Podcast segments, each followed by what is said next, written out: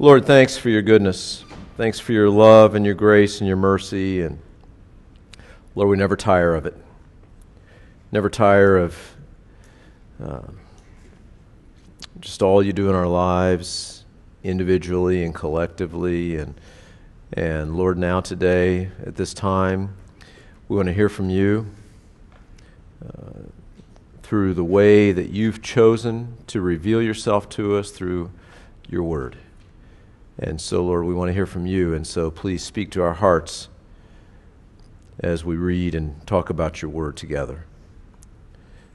Have your way with us now, Lord, in Jesus' name. Amen. Everybody, if you would, turn to 1 Timothy chapter 5.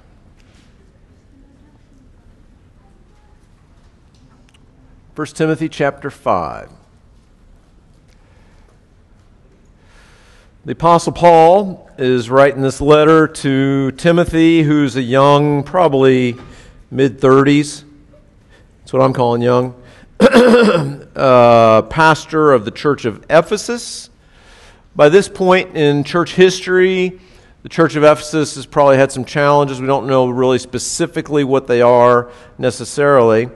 Uh, which I kind of like, if I can just say it this way. You know, church history talks about what the problems might have been, and other scriptures kind of allude to maybe what might have been, but Paul doesn't really go into a lot of detail of that as much as he just sets us on the right course. And sometimes, rather than talking about everything that's wrong, maybe it's good to just set on the right course, right?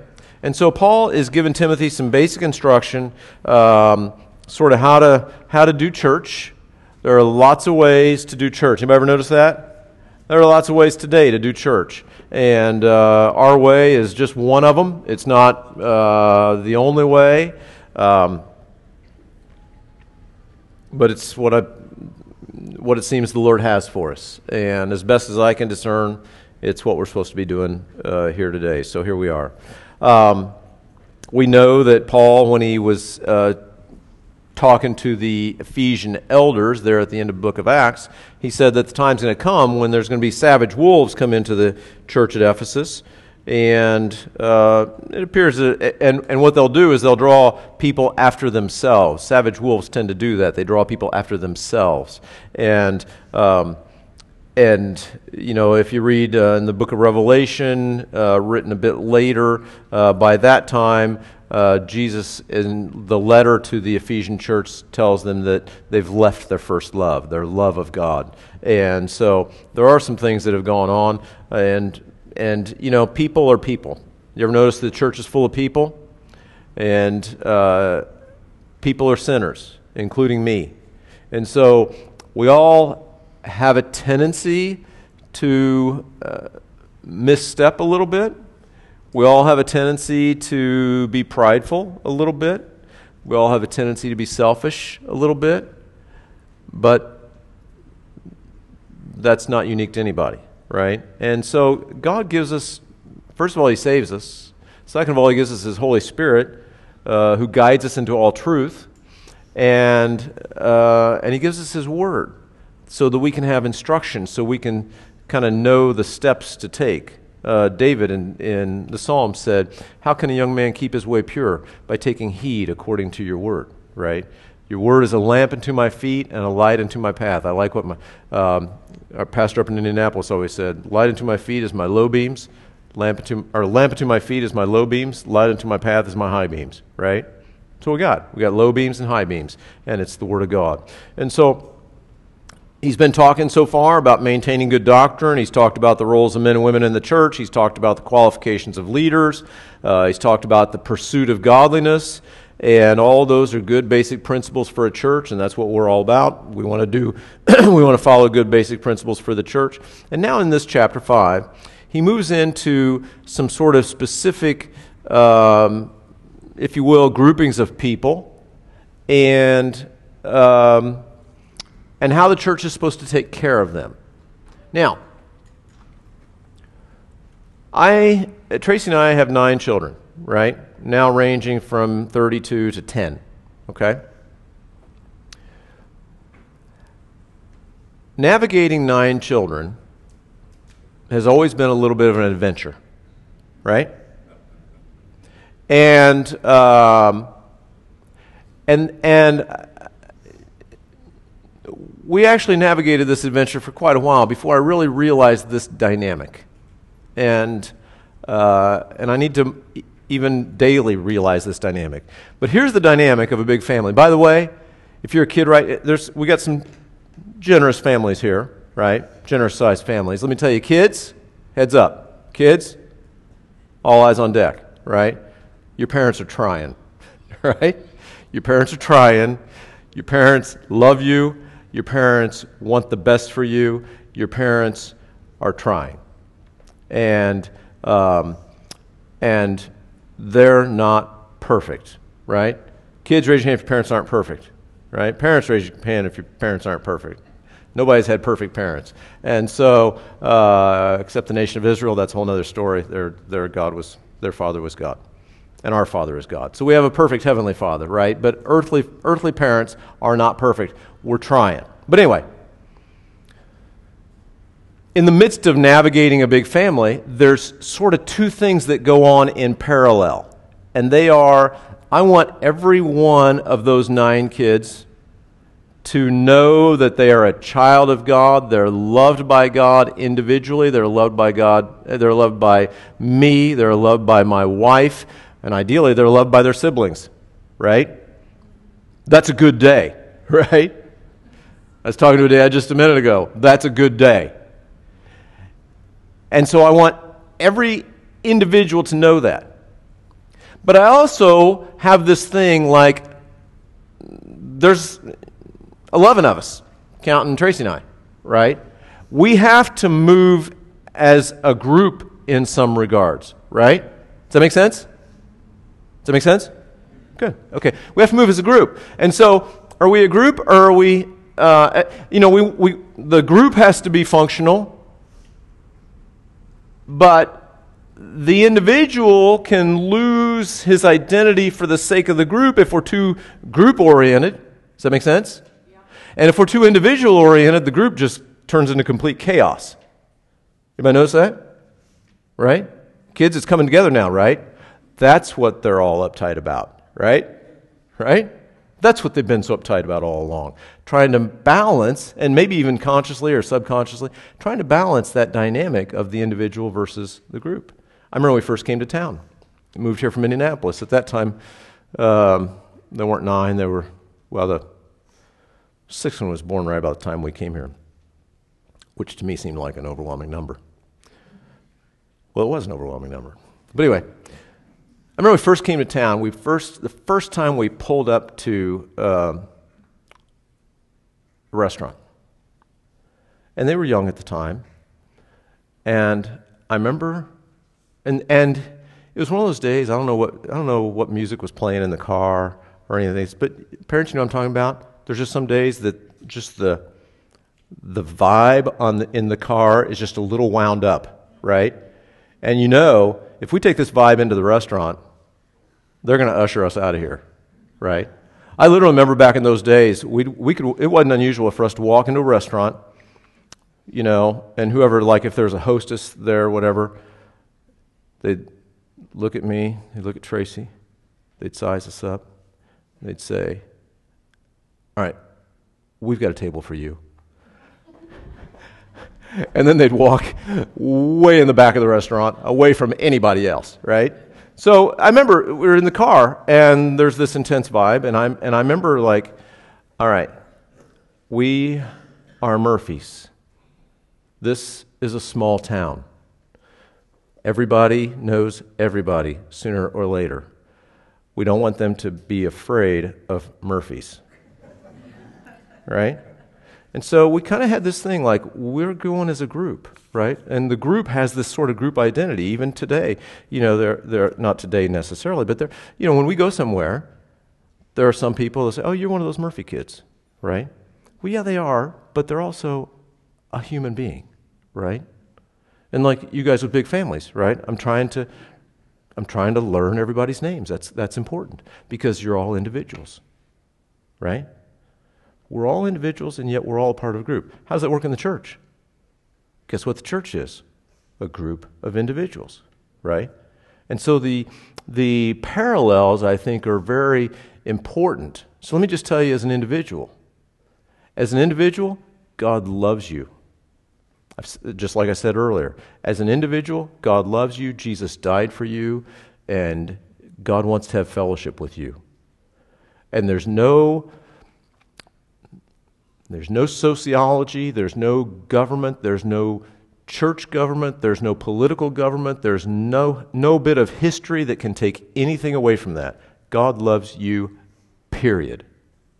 And if you catch nothing else from, from today, know that.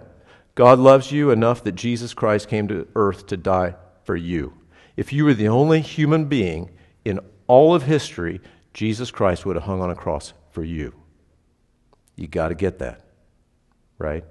That's a sober message, but the reality is you got to get that. We all have to get that. That's who we are in the eyes of God. Now, the other side of it is we're a group, right? There's the body of Christ overall, there's the United States of America, there's, you know, we're all sort of parts of different groups, right? And today we're part of this group, right? And so we are a part of this group as the Ephesian church was a part of a group. And so the lessons to the Ephesian church overlap to the lessons for us. And so basically, what he's going to talk about is how the church kind of takes care of some of its people. Fair enough? So here we go. He says, Do not rebuke an older man, but exhort him as a father, younger men as brothers, older women as mothers, younger women as sisters, with all purity. All right. So, I won't ask for show of hands, but if I were, I'd say, raise your hands if you fit in one of those groups older man, younger man, older women, younger women. Who are we talking about? Everybody, right? Everybody. And I'll say, including kids, right? Everybody. So, let's break this down. Do not rebuke an older man, but exhort him as a father. The word rebuke here, this is an interesting word. You know, the word rebuke is mentioned, is in our translation of the Bible throughout the Bible, but this is the only place in the scripture that this Greek word for rebuke is mentioned. And it's, it's mentioned this way because the reference is like um, to the, means like to chastise or to strike at, like to just unleash on somebody, right? And when we see the word rebuke elsewhere in Scripture, it's, it's more of like, you know, point him in the right direction. This is don't unleash on an older man. Okay? Even if he's wrong, even if he's in the wrong and he needs to be corrected, don't unleash on him. Right? Exhort him like a father. Exhort him like a father. You know, it's important to treat all people with respect. And I've had to learn this, honestly, because this may just be me, but I have a tendency to think I'm always right. Right?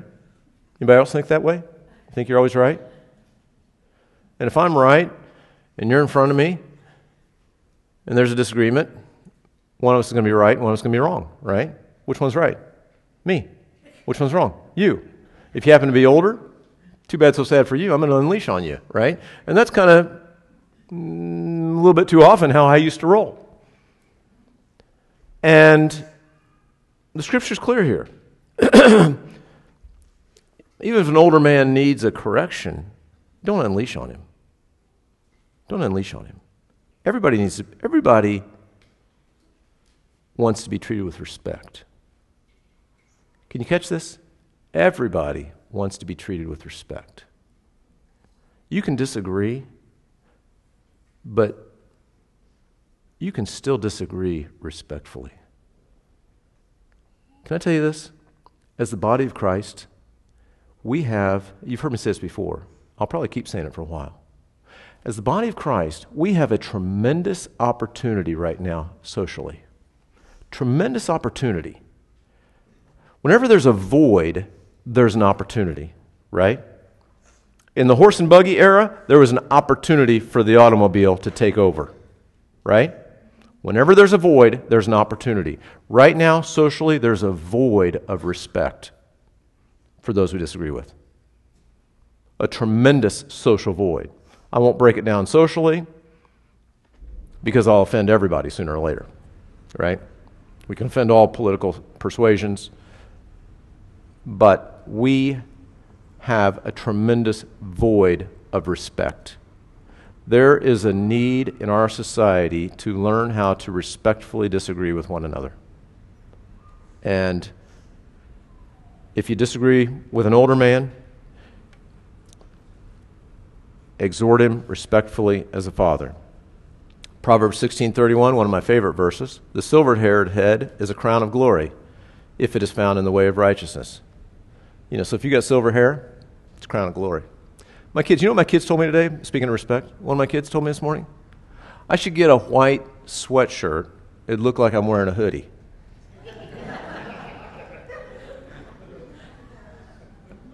it's kind of respect I get at my house in that group. That kid lost his individualized status. He's just a part of the Mur- he's just a Murphy kid today. I can tell you that.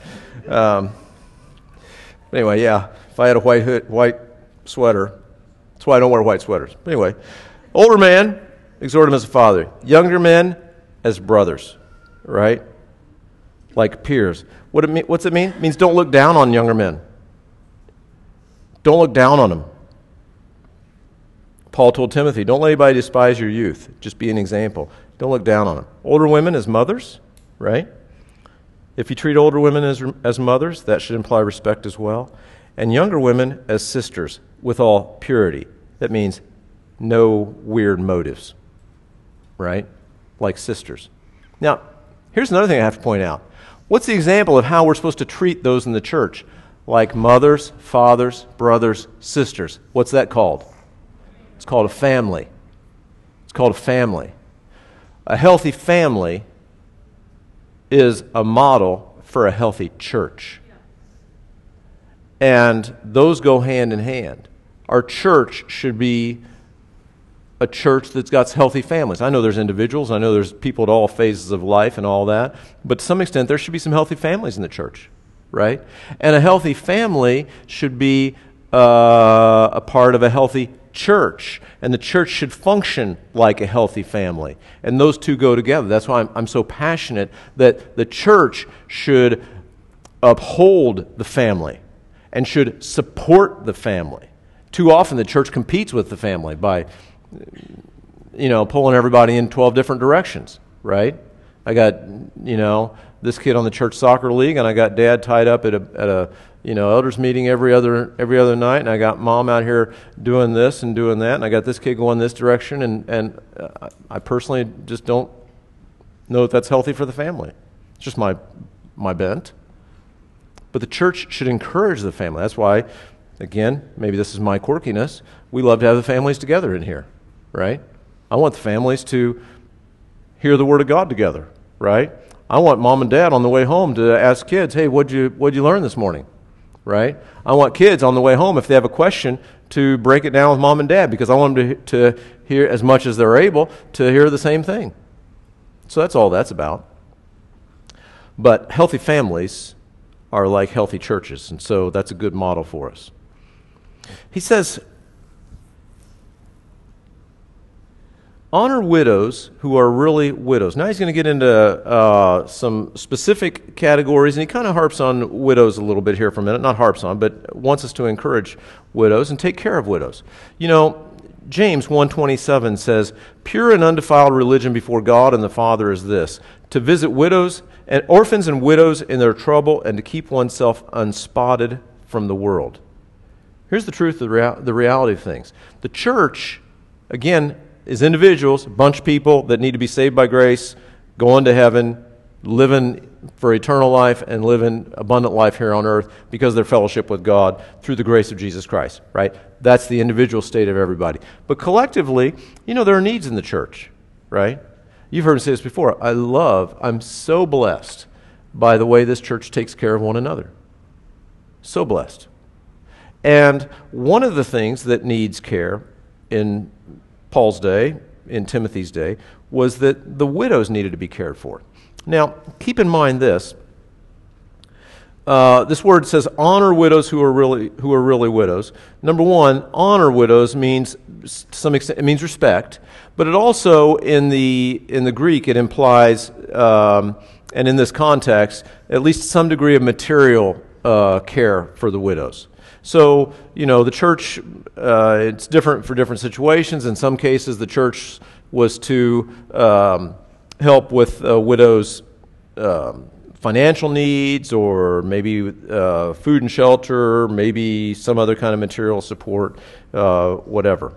Um, you know, in that day, you got to keep in mind there was no Social Security, right? Uh, a woman was uh, very dependent on her husband for provision, much more than today. You know, it's not, not necessarily a social commentary one way or the other. But in those days, a woman was much more completely dependent on her husband for provision. So when her husband died, she had the loss, you know, of, of her loving husband, but she also had a very tangible loss of provision.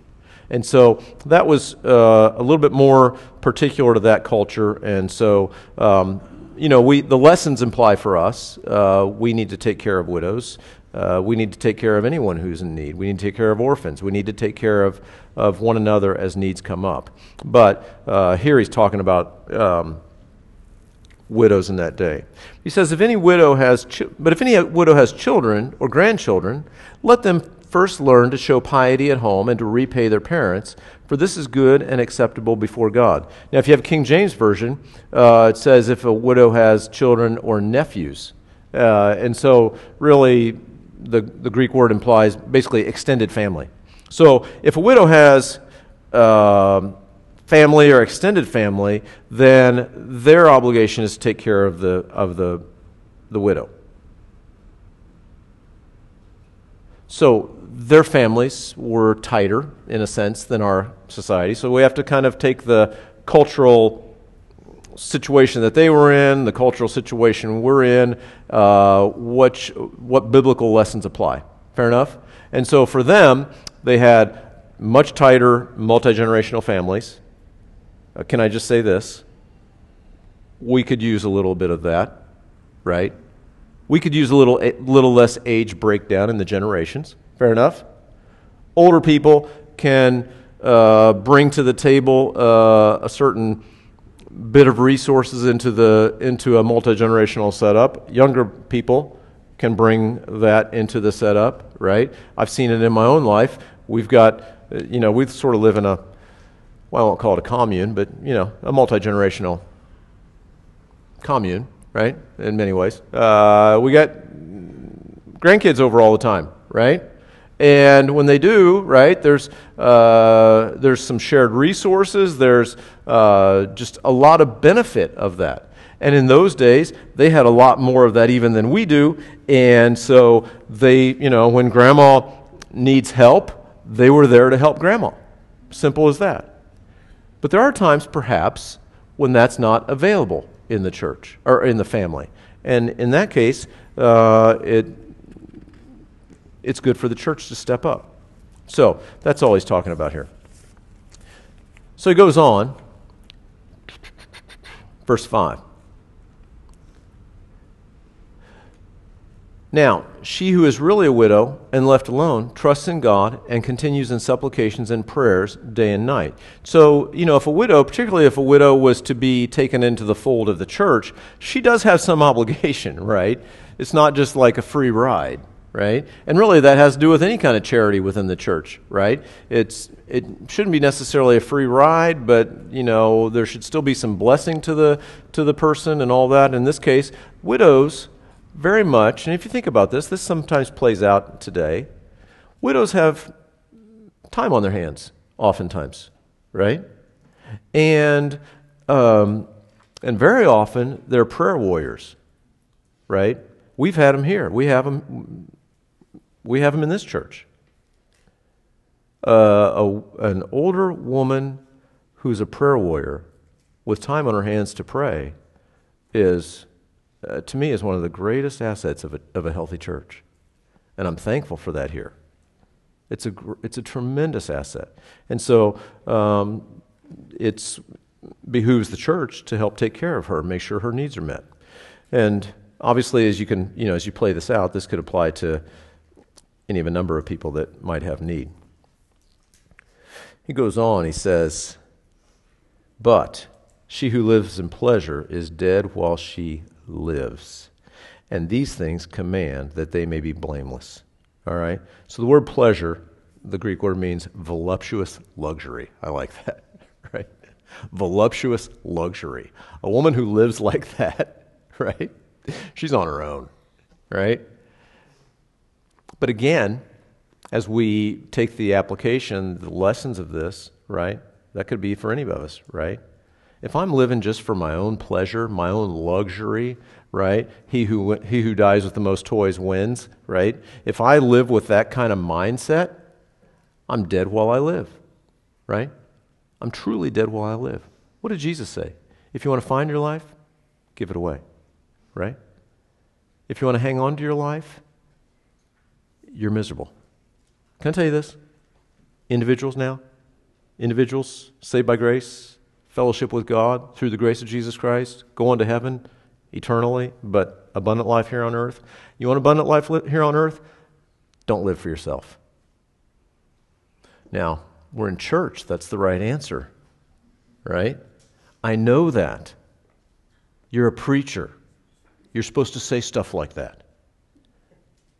But let me just say it again. You want to be miserable? Live for yourself. Make sure you take good care of number one. I'm talking to myself now. Those times when I'm looking out for number one, I might get the food I want or the coffee I want, made the way I want it, when I want it. But that's not really life.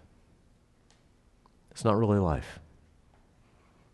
And I've logged too many years and seen too many examples of people taking good, good care of themselves and are just completely miserable. Please don't be one of those. That person, I, I, like the way Paul says it, that person is dead while she lives. That person is dead while she lives that person is missing out on real life. And you know what's interesting? I've, again, I've said this before. The Lord's bringing several recurrent themes in my mind, so I'm sorry if they seem like recurrent themes in my mind. But there's this fascinating thing, even in God's grace.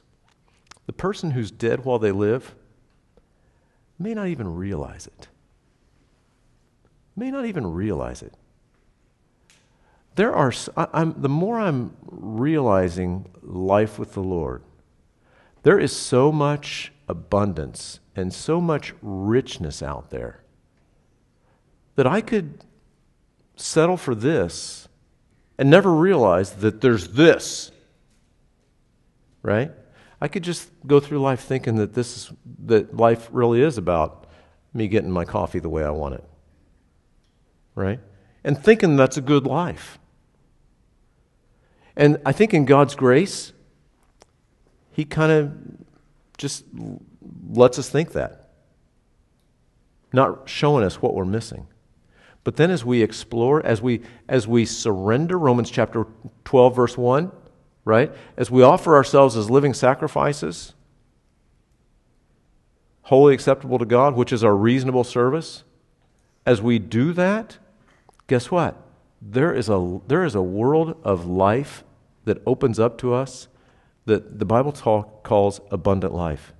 Jesus said, I came that they may have life and have it abundantly. And that's the abundant life God wants us to have. And so, living selfishly is a good way to be dead while we live. And for a widow that's living selfishly, is dead while she lives, um, the church isn't obligated to take care of her needs and to uh, subsidize her selfishness. The church is never expected to subsidize selfishness. But if anyone does not provide for his own, and especially for those of his own household, he's denied the faith and is worse than an unbeliever. So if a, if a widow does have a family, even extended family, uh, this is a reference to, to them that they need to take care of their own right? And uh, it's a message uh, for us. We need to take care of our own. The scripture is pretty clear about that. Scripture is pretty clear specifically that a man, if uh, First, uh, First Thessalonians, Second Thessalonians chapter three, verse ten says, "If anyone will not work, neither shall he eat. That's pretty harsh. And that's the context there is to men. But doesn't say if he can't work, right? There's some men that can't work. But if it says he won't work, then he shouldn't eat. And so those are strong words, but those are the words of, of the scripture. He says, Do not let a widow under 60, 60 years old be taken into the number, and not unless she's been the wife of one man, well reported for good works, if she's brought up children, if she's lodged strangers, if she's washed the saints' feet, if she's relieved the afflicted, if she's diligently followed every good work. So this is a godly woman, okay? And this is a godly woman. And again, this is specific to those that should be, come under the fold of, of the um, being cared for by the church. So this is a uh, an elderly woman. Now, keep in mind, uh, again, as we kind of put their context, their cultural context, and our cultural context, if you lived to be a teenager in those days, your average life expectancy was around 50. Okay, so we're talking about old ladies now. Okay, so if I say old ladies to someone who's 60, I don't mean that here. I mean it here, right? How was church today? Awesome. He called me old. No. That's this in this context. I thank God for modern medicine that we can expect a longer longer life than that. But anyway, that was that was what it was at that time and God knew what he was doing. But there were some character qualities, again, that we want to watch for uh, in these older women. Number one, they're a wife and one man. And just like we talked about with uh, the qualifications of, of, bishops and deacons, it doesn't necessarily mean that they were never divorced. It means they were a one man kind of a woman, right? They were, a, they were a faithful woman in that regard. That they brought up children. That could mean their own children, or it could mean, you know, they've, they positively influenced the other children of the church uh, as, they were, as they were aging. That she's lodged strangers. You know, hospitality was important then, it's, imp- it's important now.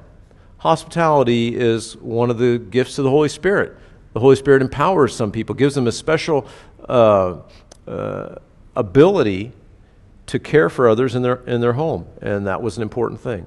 Washed feet, relieved afflicted, diligently did every good work. That means she's been others focused. Again, you want to be not dead while you live? Be focused on caring for the needs of others. Super important. But refuse the younger widows. I'm not, I didn't write these words. I'm just reading them. Okay? Everybody okay with this? Just reading them. But refuse the younger widows, for when they have begun to grow wanton against Christ, they desire to marry, having condemnation because they have cast off their first faith.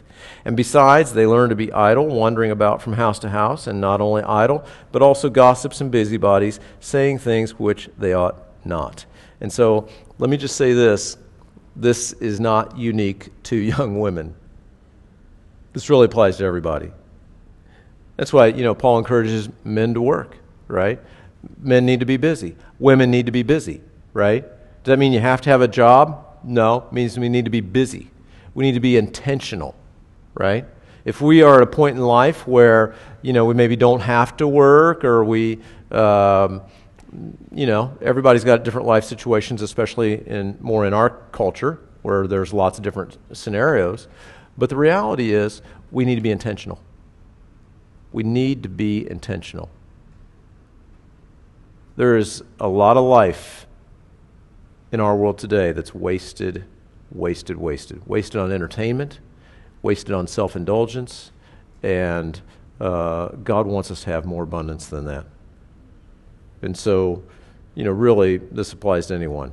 Uh, when, you know, when we get to be idle, you know, we wander about from house to house. And not only idle, we become gossips, we become busybodies, we uh, start to get involved in things which we should not to. And it's a good way to be dead while we live. Verse 14.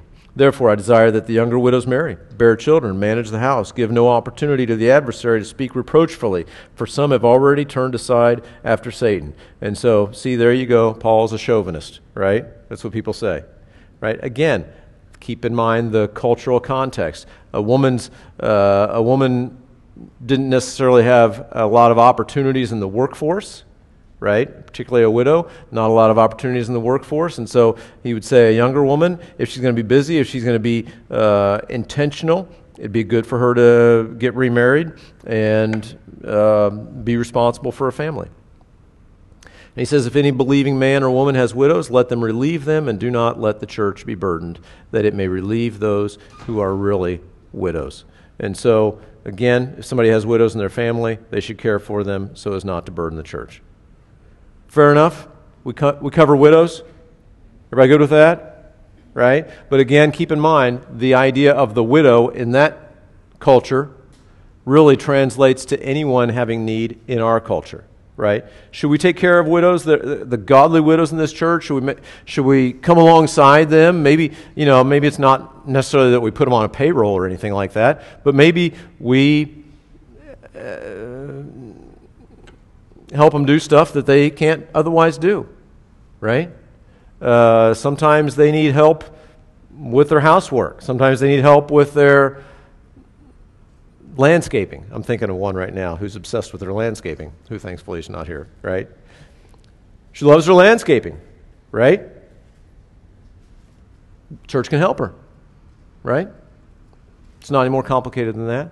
But even that, there's more than just widows. And here's the thing about here's the cool thing about the body of Christ. Here's the cool thing about the body of Christ that functions like the human body with all the cells working together, right? There are needs in this room and I don't know all of them. That's okay because God does, right? And God can put together the needs and the solution that honestly sometimes involves me, sometimes involves you, sometimes doesn't. I, I, tell people all the time there are lots of examples where I find out about it after the fact. That to me is a healthy church. I'm not micromanaging all that, right? You don't want me micromanaging all that. I'll gum it up.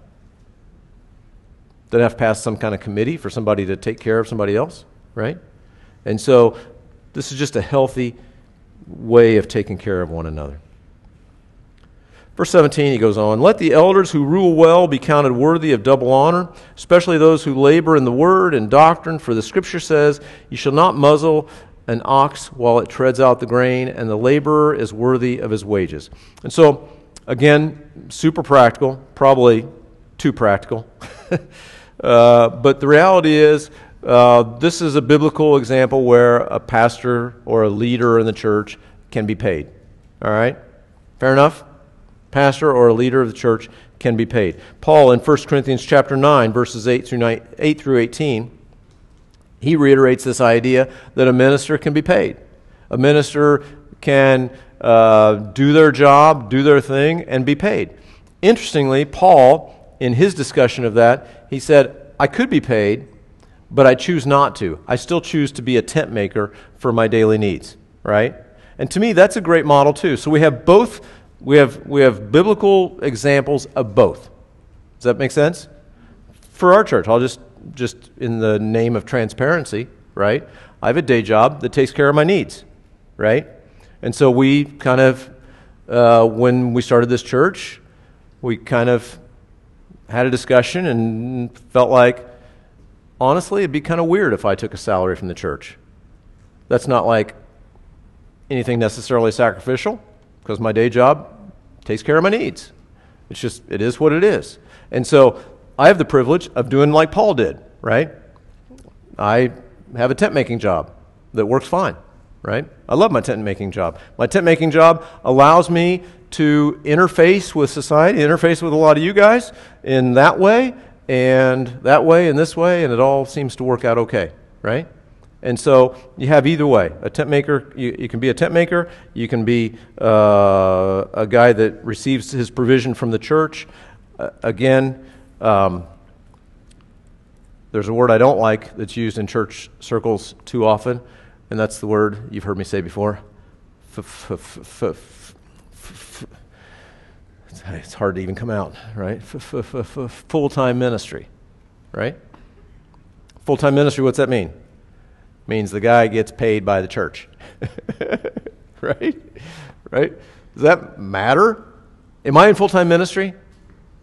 Am I going to be in ministry tomorrow when I go to my doctor job? right? Are you going to be in ministry tomorrow when you go do your whatever it is job? Or if you are a widow and you go home and pray?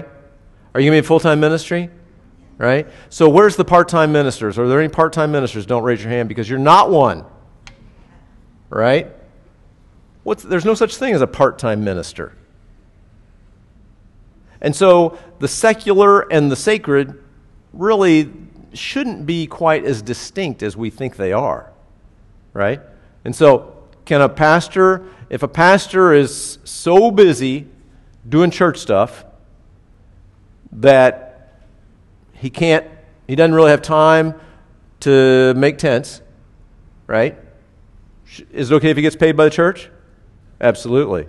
But is the guy that makes tents, and in my opinion, because I'm a little biased this way, if a guy that makes tents and doesn't burden the church in that way, is he any less of a full time minister than this guy because he gets a paycheck from the church? No. No. They're both full time ministers, right? One, you know, Paul, you think Paul ministered while he's making tents? You bet he did, right? Remember his friends Aquila and Priscilla? They were tent makers with him, right? And he, you know, has ministry stuff that he talks about with them. And so, you know, Paul says, you know, if a guy needs to be paid by the church, that's fine. Do not receive an accusation against an elder except from two or three witnesses. Those who are sinning, rebuke in the presence of all, that the rest also may fear. And so here's sort of the two sides of that with, uh, with a leader in the church, right? A leader in the church, don't receive an accusation against that leader except from two or three witnesses. Thank you. right?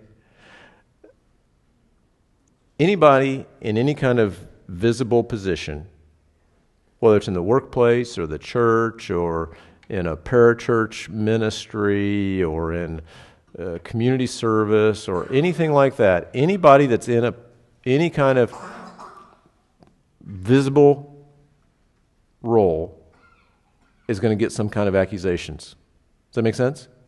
Like I just called 60 years old old, right? That might trigger an accusation, right? There are lots of things that we do. I mean, do I ever say something stupid that might warrant an accusation? Have I ever said anything stupid? Ever? I knew I could count on the, yeah, I could count on an honest guy in the front one. Yeah, right? Of course, right? But, and again, I can't thank you enough that I don't, I'm totally encouraged by you guys. I feel totally supported by you guys. But if something were to come up, if there were to be savage wolves that would come in seeking after themselves, what's going to be their first strategy? Throw mud at the pastor, right? You know, on Sunday afternoon, have roast pastor for lunch, right? Invite all your friends over for pastor for pastor lunch, pastor appreciation lunch. We're going to appreciate the pastor while we eat him. Right? Does that happen? Yeah. I've seen it. Yeah. It's not pretty. I've seen it. And we need to be careful to guard against that. So, thank you that that's not my personal experience. On the other hand, the guy that's sinning, rebuke in the presence of all, that the rest also may fear. Now, that doesn't necessarily mean sling mud, right? But it means that there is a higher standard, right? James says that uh, somebody that teaches should be careful about that because we're held to a stricter judgment, stricter standard. And so that's just the both sides of that. He said, I charge you before God and the Lord Jesus Christ and the elect angels that you observe these things without prejudice doing nothing with partiality. Now, can I harp on this for a second? We need to do everything without prejudice. And if we are going to be a church, which I think we are, and I want us to continue to be, if we're going to be a church that takes good care of one another, we need to do it without prejudice, without partiality. Does that make sense? No prejudice, no partiality.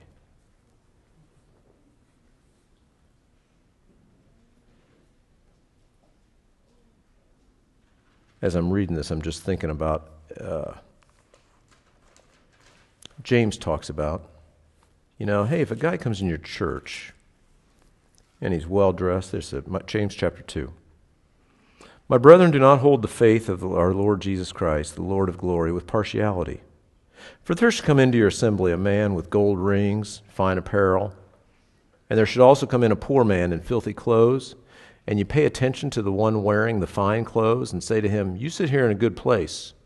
And you say to the poor man, You stand there, or sit here at my footstool. Have you not shown partiality among yourselves and become judges with evil thoughts? Listen, my beloved brethren. Has God not chosen the poor of this world to be rich in faith and heirs of the kingdom which he promised to those who love him? But you have dishonored the poor man. Do not the rich press the, and drag you into courts? Do they not blaspheme that noble name by which you are called? If you, are, if you really fulfill the royal law according to the scripture, you shall love your neighbor as yourself, you do well. But if you show partiality, you commit sin and are convicted by the law as transgressors. Now, interestingly, you know, in our little small town vibe we got going here, you may not appreciate this if you've grown up in this small town vibe, but I grew up in the city. I grew up in the burbs, right? And in the burbs, everybody's aware of stuff. Does that make sense? Right? Everybody knows you know, well, I remember which kid had the Trans Am in school. You know which kid, you know, in, in the city, you know who has the Trans Am, right? And who had the Corvette, right? In small town, we don't quite think like that so much. I'm thankful. But there are ways that, so that's, James is kind of talking about that, right? Guy comes in wearing, you know, gold rings, looks like Mr. T, right? You say, hey, here's your seat in the front row. Guy walks in looking like he just got out of prison. You say, mm, Your seat's over there in the kitchen, right? We don't do that. Please, can I ask us? Don't do that. And again, I'm preaching to the choir, right? I, I really don't believe we do that. And I'm thankful that we don't do that. But as the scripture comes up, I just want to take that opportunity to reiterate don't do that. Does that make sense? Truthfully, guy comes in looking like Mr. T. I think I will tell him his seat is over there. So don't do anything with prejudice or partiality. Do not lay hands on anyone hastily nor share in other people's sins. Keep yourself pure. So, again, you know, character is tested over time. Um, laying hands on someone t- hastily. Uh, tempts their pride, honestly, uh, we hear elsewhere in Scripture. So we don't, don't, don't do that. Don't share in other people's sins. Keep yourself pure. Again, keep yourself pure. We're talking about a group of people. We're talking about taking care of one another, but we're talking also about the individual. The individual, keep yourself pure. No longer drink only water, but use a little wine for your stomach's sake and your frequent infirmities. So, this is controversial. This is talked about all the time, right? Does the Bible endorse drinking alcohol, right? Let me break that down for you? No, not that stupid, right? Uh, if you are one who uh, thinks it's okay to drink alcohol, you can, you can make a biblical case for that, right? If you think that alcohol should never be a part of your life, you can make a biblical case for that. As I said uh, a couple chapters ago, if you're an elder, probably not, right? Uh, and here, uh, and, and, drunkenness, absolutely not. Ephesians 5, do not be drunk with wine, right? Um, here, notice he says, use a little wine for your stomach's sake. Um, and so the idea in this case is, uh, most commentators would agree on this. In this context, it's, it's medicinal, right? Timothy probably had a weak stomach. Uh, the water there wasn't quite so good. You know, we didn't have killer, amazing, off the charts water testing labs uh, like we do in our day to day, right? They didn't have that kind of stuff. We have that here today in this very town.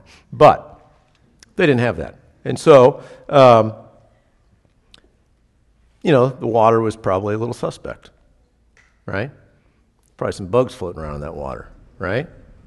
And the wine would presumably sort of kill off the bugs a little bit, okay? So, No longer use drink water, but use a little wine for medicinal, for your stomach's sake, to kill the bugs in the water. And that's okay. Some men's sins are clearly evident, preceding them to judgment, but those of some men follow later. Likewise, the good works of some men are clearly evident, and those that are otherwise cannot be hidden. So, you know, again, here we have, um, you know, sowing and reaping. Um, the idea that uh, we can do things secretly and it doesn't show up till later, right? Positively or negatively. And so, um, that's how that plays out. So we know that before God, we need to live life according to the Word, we need to live life with purity, and we need to honor the Lord. So, the church is an organism of people following God, loving each other, right? As we look to the needs of others, let me just close with this.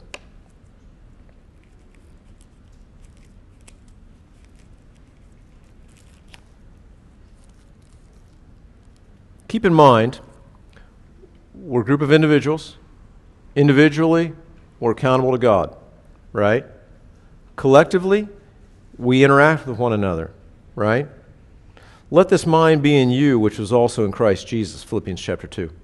Who, being in the form of God, did not consider it robbery to be equal with God, but made himself of no reputation, taking the form of a bondservant and coming in the likeness of men.